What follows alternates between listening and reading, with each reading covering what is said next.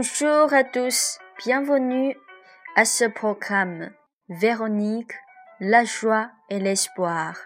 Aujourd'hui, je vais continuer de raconter ce conte, La petite fée Félicia, la deuxième partie.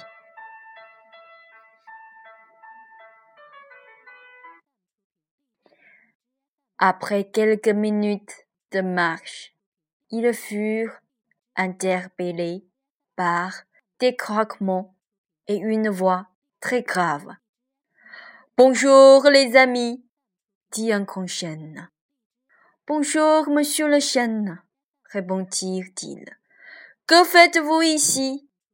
Je suis à la recherche de mes pouvoirs, dit timidement Félicia. Pour trouver tes pouvoirs, tu dois savoir d'où tu viens, dit le grand chêne, avant de redevenir un simple bout de bois. Les deux amis restèrent un moment sans parler. Et puis, le lutamala demanda. Eh bien, Félicia, réponds à la question. D'où viens-tu? Félicia commença doucement. Je viens des plaines dorées, situées de l'autre côté de la montagne noire. Là d'où je viens, les gens s'entraident. Nous partageons nos biens. Nous vivons en communauté. Mes parents sont des êtres formidables qui m'ont donné tout l'amour dont j'avais besoin.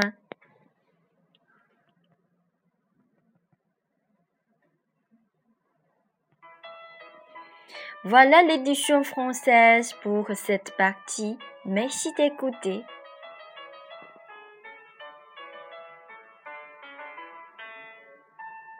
下面我为大家用中文来朗诵这个部分的故事。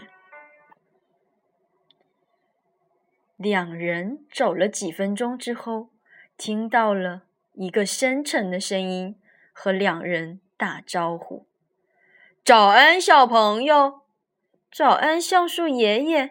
二人回答：“你们在这里做什么啊？”高大的橡树爷爷问二人：“我在寻找我失去的魔法力量呢。”小仙女有点胆怯的回答：“如果你想要找到你的魔法力量，你必须要知道你是从哪里来的。”橡树爷爷告诉小仙女。菲利西亚，小精灵和小仙女二人都听到了橡树爷爷的话，但是却不知道该如何来回应。二人沉默了一阵子，似乎陷入了思考中。最后，小精灵忍不住打破了沉默，他问小精小仙女说。菲利西亚，你是不是该回答这个问题？你是从哪里来的？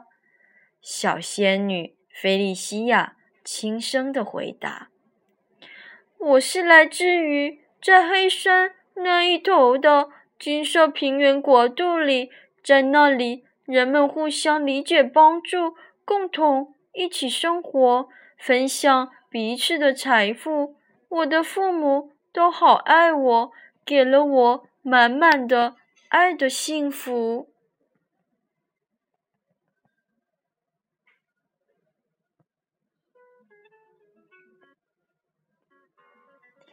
听众朋友们，今天的朗诵就到此结束了。如果您还想知道故事的后续发展，请您继续收听这个节目《维纳尼可喜悦与希望》。感谢您的收听，祝您生活愉快。